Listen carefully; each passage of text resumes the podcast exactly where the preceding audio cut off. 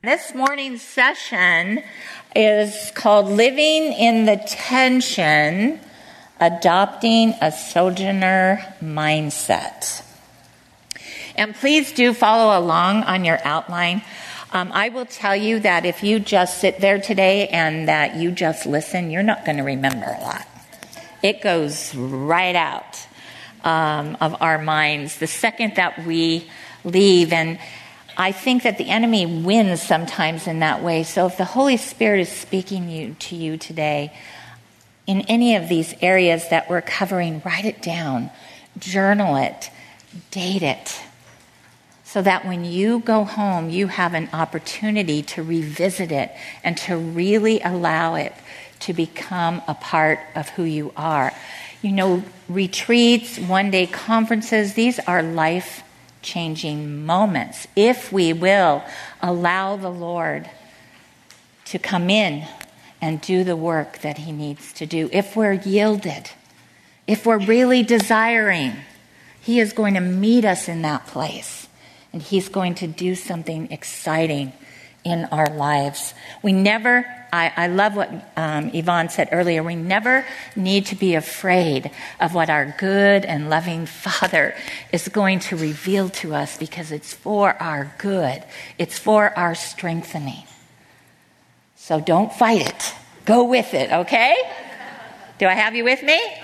Oh, good. That was, that was good. Okay, just want you to listen to this old gospel hymn, just a few lines here from Albert Edward Brumley that were written in 1936. This is actually hymn. I'm not going to sing it, or you would all walk out that door. but the words go This world is not my home. Repeat after me. This world is not my home. I'm just passing through.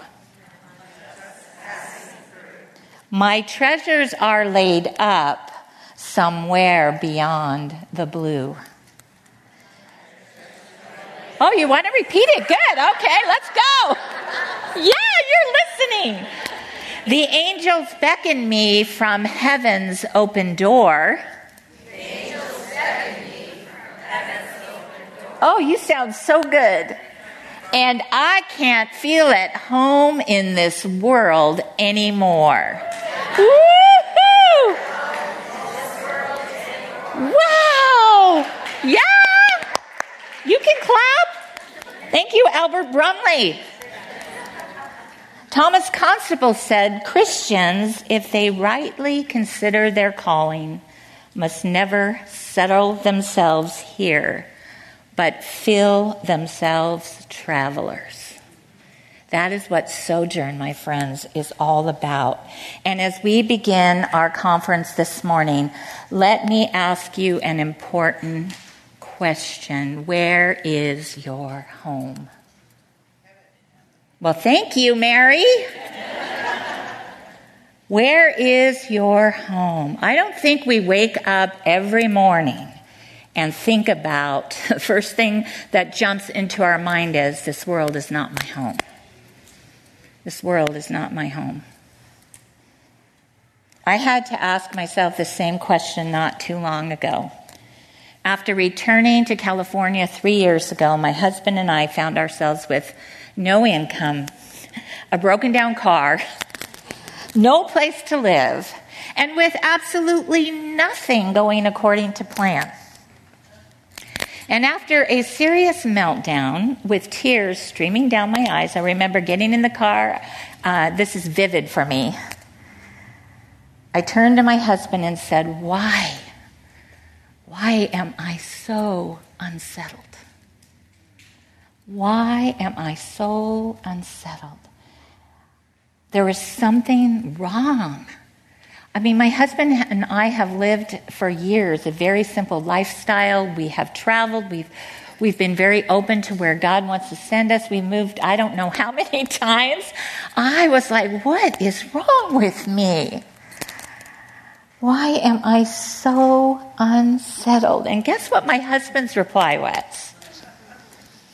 He looked at me and he said, You're supposed to be.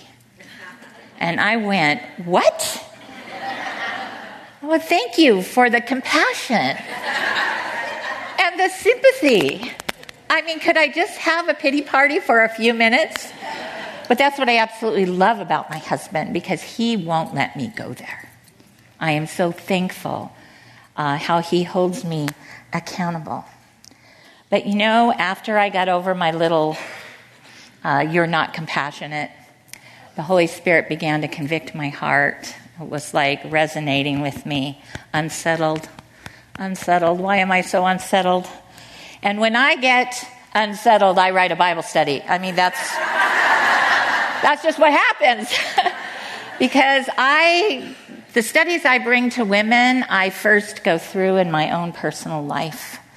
And I journal out of that, and out comes a Bible study. And I figure out that if I'm going through this, somebody else is too. I'm not the only one.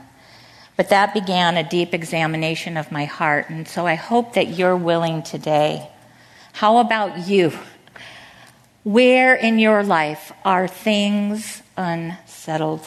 By unsettled, I mean this. These are some dictionary definitions. Not fixed or stable, lacking order. Here's a good one uncomfortable, continuously changing, an uncertainty about the future, and the emotions that come with that. Maybe you're feeling anxious. Maybe you're feeling doubtful. Maybe you are filled with fear. Well, my friends and my dearest sisters, let me share with you what I discovered living the Christian life is an unsettled life. It's not supposed to be comfortable. It is, if we are truly living the Christian life, we are living an unsettled life. This is right out of my study. We can become so concerned and burdened with what is going on in this life, you and me, that we easily, easily every day forget this world is not our home. But there's this incredible tension that must be employed as we seek to live between two worlds. If we are not careful to search our minds and our hearts on a regular basis, we may find ourselves wasting precious moments in our lives, living in futility for this world instead of fruitfully for the next one. Let me tell you, I can't be more serious about that. We forget who we are, we forget our true identity. And that is why we are here today to remind one another, to encourage one another in our true identity, to allow Peter's ex- exhortation in 1 Peter 2 11 and 12 to invade our lives. So if you will turn with me in your Bibles to 1 Peter, we are going to be in chapter 2 looking at verses 11 and 12. Did you ever know I, that you are able to get a Bible study out of two verses? Do you know that you can get a Bible study out of one? But two verses, we are going to dig deep we're going to stare into this passage and really soak in it for what God has for us. That is 1 Peter 2 11 to 12.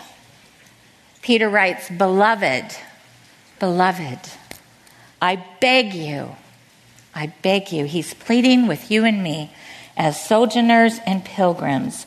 Abstain from fleshly lusts which war against the soul having your conduct honorable among the Gentiles, that then when they speak against you as evildoers, they may, by your good works which they observe, glorify God in the day of visitation. You know, Peter wrote to believers who had been dispersed throughout northern Asia Minor, which is today known as modern day Turkey, somewhere in the time period between AD 60 and AD 65. Peter's original readers found great joy in their Christian identity, but suffered intense persecution for their faith. So you have to understand because we don't get that so much here. what these Christians were facing and what they were being asked to do in light of that persecution. How they were being asked by God to live in light of all the hard things that were going on. So Peter invites you and me this morning to reclaim to reclaim our sojourner status in order to understand how to live as Christians in a world that is becoming more and more hostile to the principles of the gospel. We may find ourselves in not too long a time suffering more and more persecution. Will we be ready for it? Is my question. Or have we fallen asleep? Will we be ready? Will our inner woman be strengthened to suffer in that way for Jesus Christ? So I want to pray right now, and then we will get into this outline. Okay, Father, thank you so much for these beautiful women here. I see them so attentive and so desirous, Lord, to hear from you. I, please move me out of the way, God, as you begin to speak your word into our hearts. Thank you for Peter, what you did in Peter's life.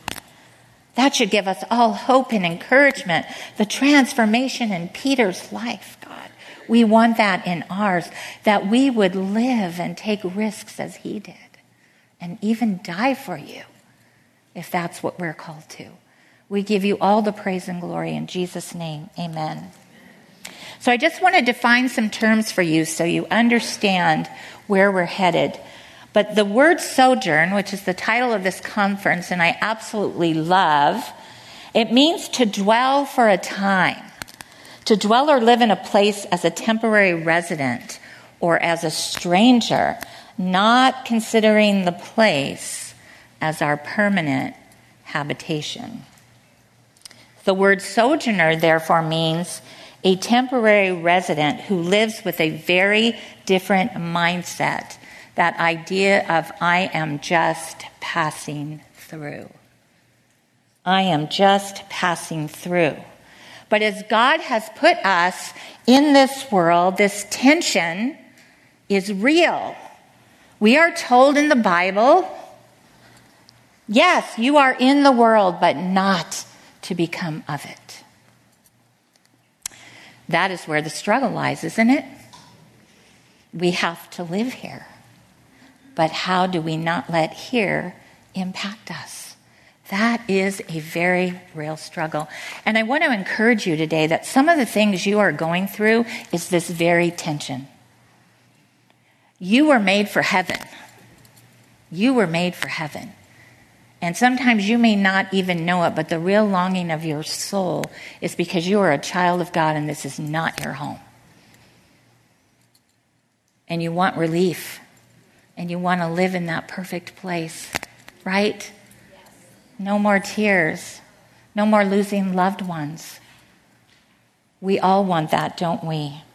So we need to be able to recognize when those longings come and turn to our Heavenly Father and tell Him that, help us, help me, Lord, to live here for you. Because it's living in the tension of the now, but the not yet. And this means we are to have a healthy respect for the culture. A healthy respect for the culture, but at the same time maintain an appropriate distance from it. That is the tension that I am talking about this morning. And it is important, so important for you to understand the role that our identity as sojourners, sojourners and pilgrims plays to effectively live in this tension. Embracing the mindset of a sojourner is absolutely critical to living effectively in this tension. And here's why. Jot this down. It impacts how you and I suffer. It impacts how we respond under persecution. It impacts how we deal with temptation and our sanctification. And most importantly, it impacts our Christian witness and ultimately impacts God's glory. Well, if those aren't reasons enough alone to maintain this mindset, I don't know what is. So the goal today is a good heart check. We want to evaluate and examine our lives in light of Peter's exhortation, asking God to cut away anything that is tethering you and me to this world. Cut it away. It's what he had to do in my life. Cut it away, Lord. Cut it away so I can live for you. But in order to do that, we have to know first whose we are and who we are. And we start with 1 Peter 2:11 and one word, that word beloved. Beloved. You are the beloved of God. We are the beloved of God. We need to know that we are his. And it's interesting when you study this word in the Greek because Peter is an affectionate term and it means esteemed or dear or fav- favored one or worthy of love.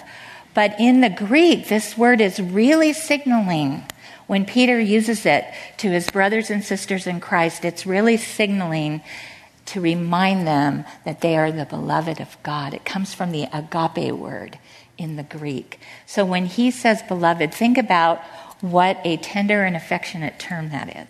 Before somebody asks you to do something hard, beloved, beloved, beloved.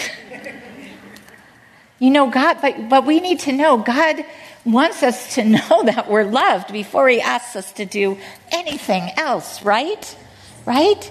This word is used repeatedly to express God the Father's love for Jesus and for you and me. In Matthew 3:17, and behold, a voice from heaven said, "This is my beloved son in whom I am well pleased." And I was astounded as I was going through this. I was just reminding my own life, do you know how much God loves you? Jesus said in John 17:23, and this is the New Living Translation, I am in them and you are in me. May they experience such perfect unity that the world will know that you sent me and listen to this and that you love them as much as you love me. Wow. God loves you just like he loves his son no less. That should bring us to tears. We did absolutely nothing to deserve that love. He loved us first. He loved us first. So, key number one, and I want you to write this down because this is important. We are only able to live victoriously as sojourners if we are able to trust in God's perfect love for us. We may live unsettled lives, but we remain settled in God's love. And that's how we have victory because we trust God's good and perfect plan for us. We trust His love. We trust, as Yvonne said so well, and all those songs, oh, they were beautiful. Thank you, Denise and worship team, reminding us of God's love. Do you trust His love? When He asks you to do something hard, or when things come into your life, do you understand that, yes, first, God is good? And that God has a perfect plan. And I always say, who wants to mess with a perfect plan? I don't know about you, but not me. but our love, our love is a response to His love revealed in the cross of Jesus Christ the truth that God loved you and me enough to send Jesus to die for our sins.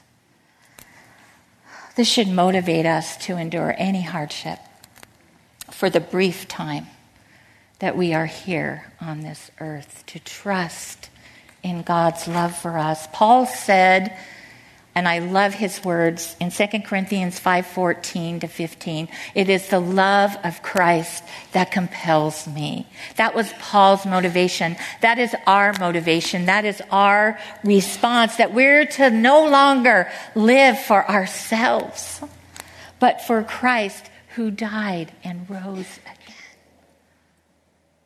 That is the truth. Gratitude love, appreciation. Our lives sacrificed for what God has done for us to accomplish His mission here in the world. Because it is when suffering comes, my friends, that we begin to doubt God's love. I almost think that the blessings we enjoy in this life can actually work to our detriment. I want you to think about that for a minute. We wrongly believe that we are entitled to a trouble free life. So that when hardship comes, we are shocked and surprised.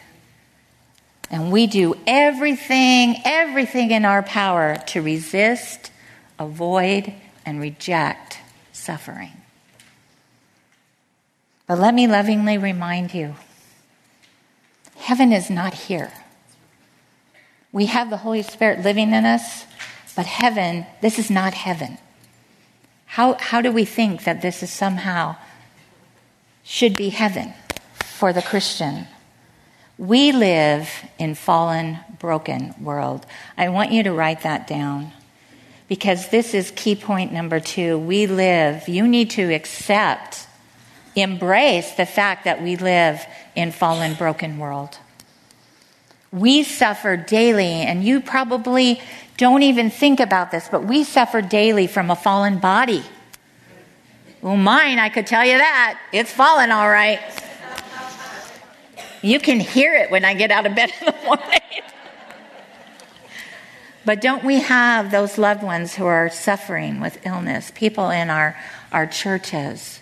It seems like every other day somebody has cancer we live in these bodies that are dying. We live in a fallen, fallen environment. Look at the storms. Look at the earthquakes. Fallen world, fallen world. We live in a fallen culture. And can I just say, California is a bit more fallen.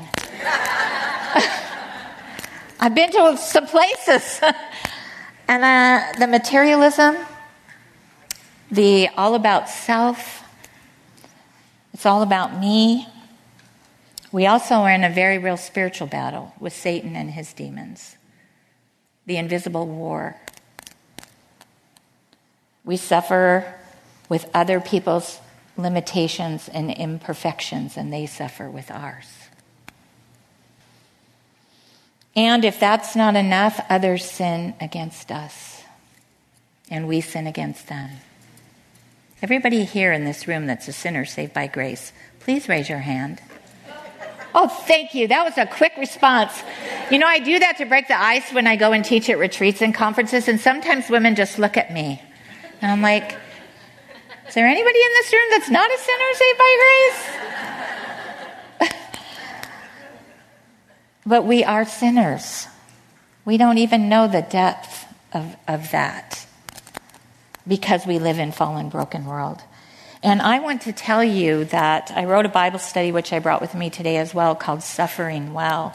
And when I was in seminary and I was studying the book of Job, I was so impacted in that book. I had read that book many times before, but I, the Lord took me deep. And I was like, oh my goodness, there is a theology of suffering here throughout the Bible that I have not, has not clicked. It has not clicked and, and actually how suffering is a big part of our Christianity. And if we don't understand it, we can't help other people who are suffering. We can't be afraid of it. Or the woman who comes to see you and me and who needs our encouragement and who needs faith and who needs to be strengthened. You have to believe that God is good in the midst of the suffering. You have to help her understand we live in fallen, broken world. You know, it's easy in a day of such rapid technological advances to depend on ourselves for everything. And I really think that this is a problem for us because I want to just give you an example. Have you ever considered what the saints did before modern medicine? John Owen, who was a great theologian, he lived from 1616 to 1683, and he lost 10 of his 11 children with his other daughter dying young. And this is the story of many of the great saints before medicine. There were plagues, there were disease that we don't have. They didn't have what we are afforded today. So these saints were continually faced with the reality of death, and they had to go on and fulfill their mission for Jesus Christ. And this enabled them to live more fully conscious in light of heaven. And I know those of you in this room, I know there's people in this body who have suffered that this year alone, as have I um, lost some good friends uh, this year. It just seems like more and more as we become more and more fallen. But the reality is, heaven becomes real because you want to be with them. That's what the saints of old, that's why the saints of old, they talked about pilgrimage all the time. That was a major theme. And I'm so thankful um, that these women here on this team embrace this theme because I think, and um, I'm getting a lot of calls right now, God is doing something right now. He's calling us back to this. You are sojourners and pilgrims. This world is not your home, and I have something for you to do. So wake up. So wake up and who we are, whose we are and who we are, strangers and pilgrims. Our confession is to be that of the great cloud of witnesses that have gone before us. Hebrews 11:13 said, "These all died in faith, not having received the promises, but having seen them afar off, were assured of them, embraced them, and listen to this, confessed that they were strangers and pilgrims." On the earth. This was their confession. This word confess in the Greek means to agree with, to not deny, to profess, to declare it openly, to give thanks and celebrate. That's what the saints of old did. They celebrated that this world was not their home. My fellow sojourners and pilgrims, this world is not our home. But if the truth be told, we can be guilty of living like it is. It's quite easy to grow comfortable and settle in. When God brings change into our lives, we resist and fight to protect what we wrongly believe is ours. This was me. You know, we were at the time, I love my mom, but we were living with my mother longer than we intended. But, um, and you know, I've never owned a home. Um, God was very clear to show me and Leroy we've always been content in that. But at that moment, I wanted a home. I wanted a home to call my own. And the Lord told me, this world is not your home. What's the big deal about the home, Margie? But for some reason, at this point in my life, and I think too, I was going from some culture shock coming back from the East Coast, which I need to give myself some grace for that time. but um, these change was, I mean, if we read the stories of the great heroes of the faith in the Bible, it was all about uncertainty and change in their lives. Nothing was ever consistent. Nothing remained the same. Imagine if you were the Israelites and you just set up camp and the cloud moved and you had to pack up and go again. How would you like that? Maybe sometimes God let him settle for a week or two, but then, you know, he's like, come on, pack up, go. What do you mean? We just got here. I've had that happen too. but these are these things we need to seriously stop and think why is it important that we declare ourselves, that we confess it, because God wanted a people set apart for himself. I want you to write that down. You have been set apart by God. You are not your own. You are his possession. And we have been set apart by him. Leviticus 20, 26 says this, And you shall be holy to me, for I, the Lord, am holy and have separated you from the peoples that you should be mine. You are a holy people. I have sanctified you by the blood of Jesus Christ. You are to live differently than everyone else. And you know, when I study the Old Testament, I like to think of the Old Testament. Ray Stedman taught, he's a great commentator. And one day, he, on uh, one of his commentaries I was reading, he says the Old Testament are pictures of the principles in the New Testament. And I love that because it's really helped me to embrace the Old Testament. And I have all the verses there for you, and I don't have time to go through them all, but I'm going to sum them up. I was shocked when I read this. You need to go home and look up every single one of these verses in the New Living Translation. Israel was not to imitate the practices of surrounding nations. So here's a summary of what those verses say. Are you ready? Do not follow the crowd. Do not be swayed by the crowd. Do not live according to the customs of the people. Do not imitate the customs of the people. Do not worship worthless idols. Do not follow the world's example. Do not copy the standards of the world. Wow. What do you think about that? He over and over and over again, and what were they prone to do? Exactly the opposite over and over and over again. You are my people. I have a plan for you. And it's not to be a part of that. But every time they looked into the world, they wanted to be a part of that. They wanted to be a part of it. And we see Daniel who refused to conform to the ways of Babylon. But do we ever stop to consider what was Daniel up against? I see we, we see him living this way, but he boy, that it's not easy to do what Daniel did. It's not easy. Because in every age, the world implements four strategies, and I just want to go over those very quickly with you so that you are aware of them isolation, indoctrination, assimilation, and confusion. Isolation, Daniel and his friends were removed from families and everything familiar. And I want to tell you today, you need to be totally involved in your church and with the, the people of God, because if not, you're going to get lost. The enemy's tactic is isolation, and more and more people are deciding today that they don't need to go to church.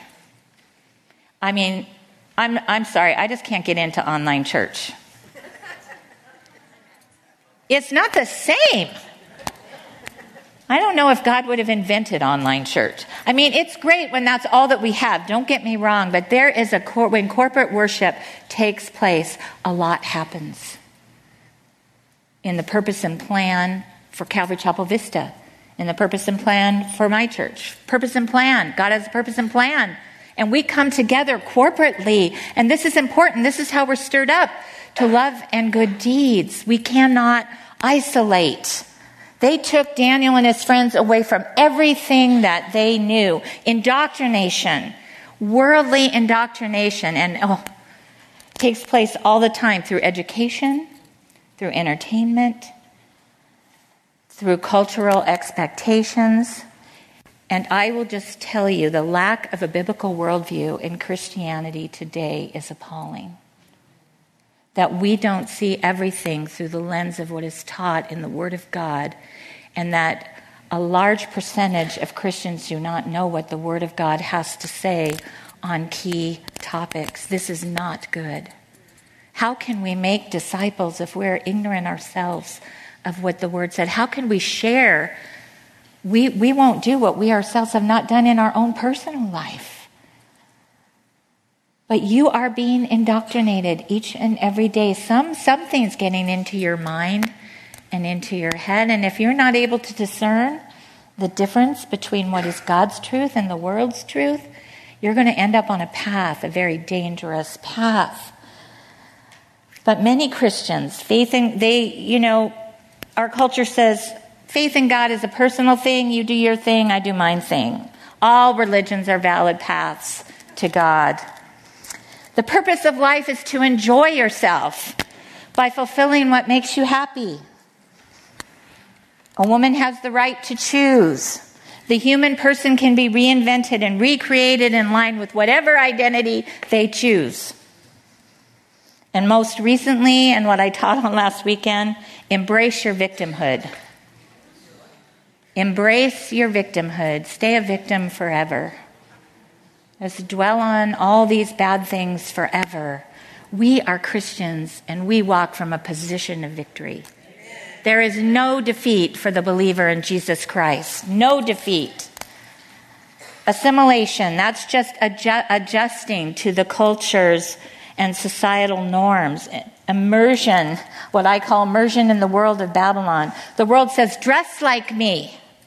Be entertained like me. Solve your problems like me.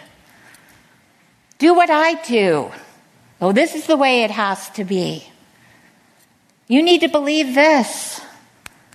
What voice do we listen to the most? Because the world is cheering for our compromise every single day. And last but not least, confusion.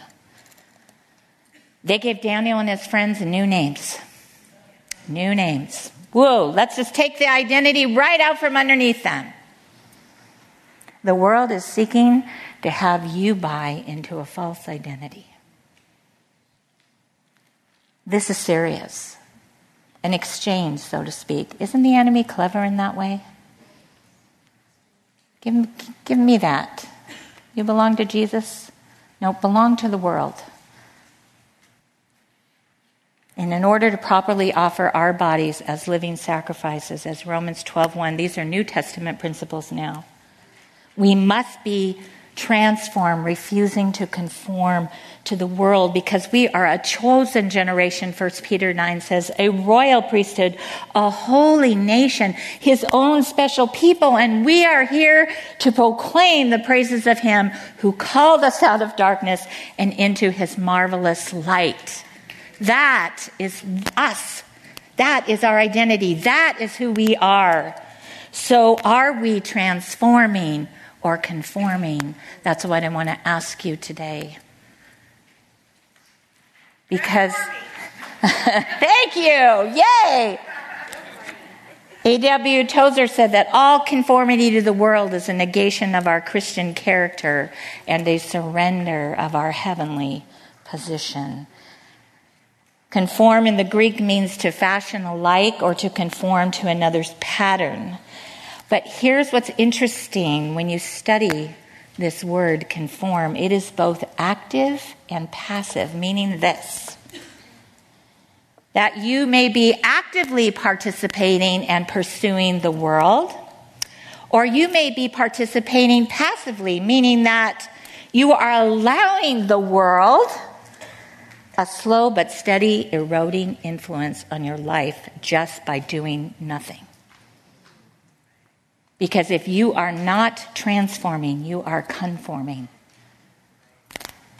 The Net Bible says this It is very telling that being conformed to the present world is viewed as a passive notion, for it may suggest that it happens in part subconsciously. At the same time, the passive could well be a permissive passive, suggesting that there may be some consciousness of the conformity taking place. Most likely, it is a combination of both. We are conformed slowly through carelessness, through lack of attention, through plain neglect, which leads to our failure to transform. Can I tell you how much I love you all? Can I tell you that the Word of God is where it's at? I don't know what we're thinking if we think that we can go one day without the Word of God, because unless it is planted in you, it is not going to sprout out, it is not going to grow and you are not going to change. And the wisdom of the world right now is powerful, and it is having its way, so to speak. But we are letting it. We are letting it happen because we are neglecting the study of the Word of God. And I tell you that in a heart of love because change happens no other way in the Christian life. It is the renewing of our mind and the Spirit of God working together to conform us into the image of Jesus Christ. That is how change happens. And I know that there are amazing women in this church for any woman who is here today who wants to be discipled, who wants to go deeper in the Word you're going to find someone here to do that with you. Don't be afraid to reach out because you are setting yourself, this is a dangerous path. Conforming is dangerous. It is very dangerous. So, and you need to know the reason the mind needs to be re- renewed is because we have a default mindset, and that is an anti God mindset. Our minds are still fallen, so they need to be renewed with the truth. So, what is the remedy as we close up here? The remedy is the proper mindset. And I have a few things to leave you with practical ways that you can take with you and start today, now, at lunch if you want. but I want to read to you in the Phillips translation, 1 John 2 15, 17, because my point here is see the world for what it is and take the warning seriously. Never give your hearts to this world or to any of the things in it. A man cannot love the Father and love the world at the same time. For the whole world system, based as it is on man's primitive desires, their greedy ambitions, and the glamour of all that they think splendid, is not derived from the Father at all. None of it. But all from the world itself. The world and all its passionate desires will one day disappear. But the woman who is following God's will is part of the permanent and she cannot die. Praise the Lord. So I want to leave you with seven what I call pilgrim principles, and I want to give all credit to a great saint, Jonathan Edward. If you want a really deep devotional life, Jonathan Edward is a great guy to read. Uh, he talks a lot about pilgrimage, and you can actually find this message, The Christian Pilgrim, written in 1733, online for free. You can download the whole thing and read it. But I kind of updated it a bit and uh, put my own little spin on these seven pilgrim principles. Don't get comfortable. Don't get comfortable. Do you know when Leroy and I went to the East Coast um, and I was sharing with a few people about our, our going back there, I actually had people say to me, How could you do that? How could you leave your grandchildren? It, it just, it was just like a fiery dart right in my heart. And I was like, Well, wait a minute. I had to take that and take that home and take it to the Bible. That's not true. Jesus said we're called to leave our families. He, he comes first. Who am I to say no to that? But I believe that we say no to Jesus all the time because it doesn't work for us. Think about that. Don't get comfortable. The Christian life is not comfortable, and God is going to challenge you to do greater things than you think you could ever do, and you are going to be scared to death to do it. I was. I was. Next, loosen your grip. What are you afraid of losing? What are you holding on too tightly to? That you are so afraid that if it gets taken away, you do not know what you will do. Sometimes God does that because those things are harmful to us. Aim at Christlikeness. Aim at Christlikeness. You know, we want to get out and be a very busy church, but Christlikeness is really what God is more concerned with. This means sitting with Him, allowing the Word to transform us, and growing in character and in the fruit of the Spirit, so that ultimately God's love is just overflowing. His joy, his peace, and other people see that. And that character is winsome and, and it's attractive.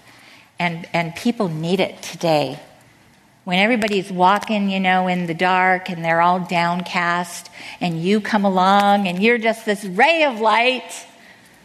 That doesn't happen unless we're sitting with the Lord and intentionally allowing Him. Aim at Christlikeness. It's a good goal. It's a worthy goal.